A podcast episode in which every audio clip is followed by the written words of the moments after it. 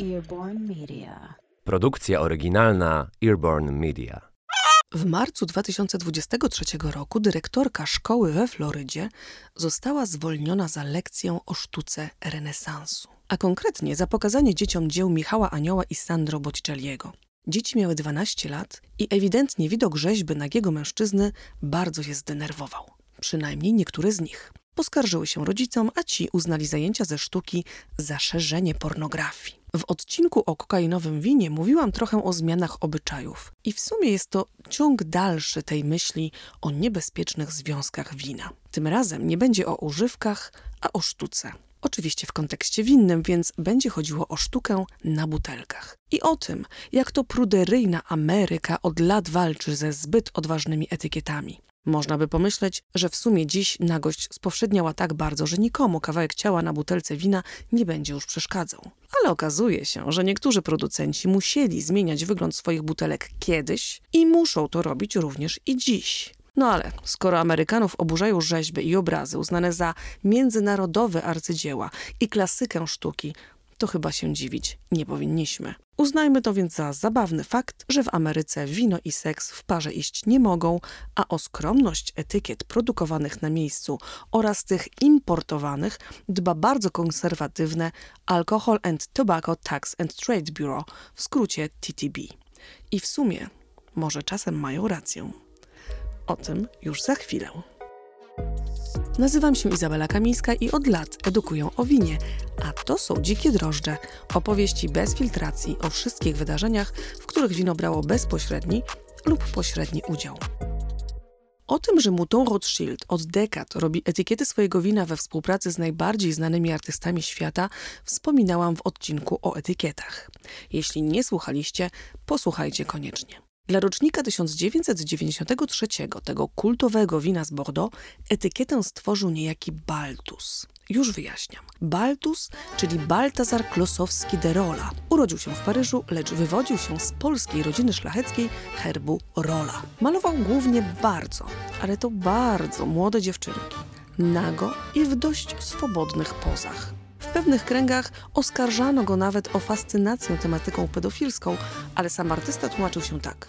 Wszystkie moje postaci kobiece to anioły, zjawy. Ludzie myślą, że to erotyzm. To absolutna bzdura. Moje malarstwo jest w swej istocie głęboko religijne.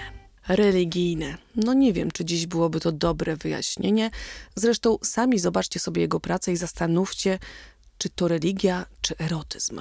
W każdym razie jednego z takich, powiedzmy, nagich aniołów, czyli po prostu młodą, dojrzewającą dziewczynkę, przedstawiała etykieta Mouton Rothschild z 1993 roku. I wyobraźcie sobie, że amerykańskie biuro, o którym już wspomniałam, nawet ją przepuściło, ale członkowie Stowarzyszenia Concerned Adults, widząc zapowiedzi wina w prasie specjalistycznej, zwrócili się do winiarzy z Napa Valley prośbą o podpisanie petycji o wycofanie zgody na dystrybucję win o tak nieprzyzwoitych etykietach w Stanach Zjednoczonych. I oto 49 roczników Mutą Rothschild miało artystyczną etykietę w USA, a przyszłość 50 rocznika stanęła pod znakiem zapytania. Producent jednak szybko podjął decyzję. Nie chcą rysunku? To nie i usunął po prostu nagą dziewczynkę z górnej części etykiety. W efekcie wyglądało to tak, jakby ktoś gumką myszką na szybko zamazał rysunek. Na dole napisy, a na górze pusto. Najnudniejsza etykieta Mouton Rothschild w historii. Musicie zresztą sami ją zobaczyć i ocenić. Postać tej młodej dziewczyny jest faktycznie niepokojąca sama w sobie, a już w kontekście wina tym bardziej. Chyba więc w sumie było o co kruszyć kopię. Ale na pewno nie było powodu do oburzenia w innym przypadku, tym razem kalifornijskiego wina od producenta Cycle Gladiator. Etykiety przedstawiają stylizowany na art deco rysunek nagiej kobiety o bujnych, rudych włosach, unoszącej się w powietrzu przy pędzącym po rozgwieżdżonym niebie rowerze. Romantyczna, poetycka etykieta dla mnie nie erotyczna, a już na pewno nie pornograficzna. Tymczasem w roku 2009 stan Alabama powiedział jej nie. Nie i już. Producent postanowił wykorzystać ten fakt w swojej kampanii, reklamując wino jako zakazane w Alabamie i zdecydowanie zwiększając jego sprzedaż. Wiecie, nieważne jak, byle mówili. Afera wokół produktu.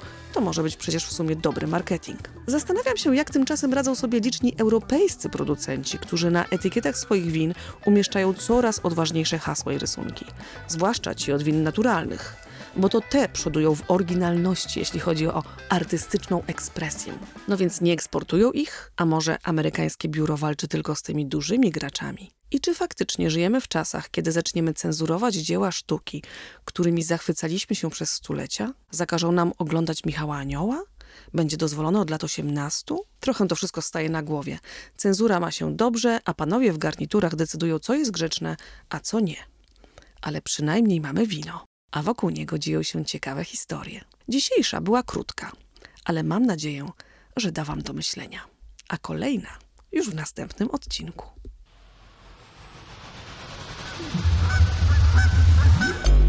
Earborn Media.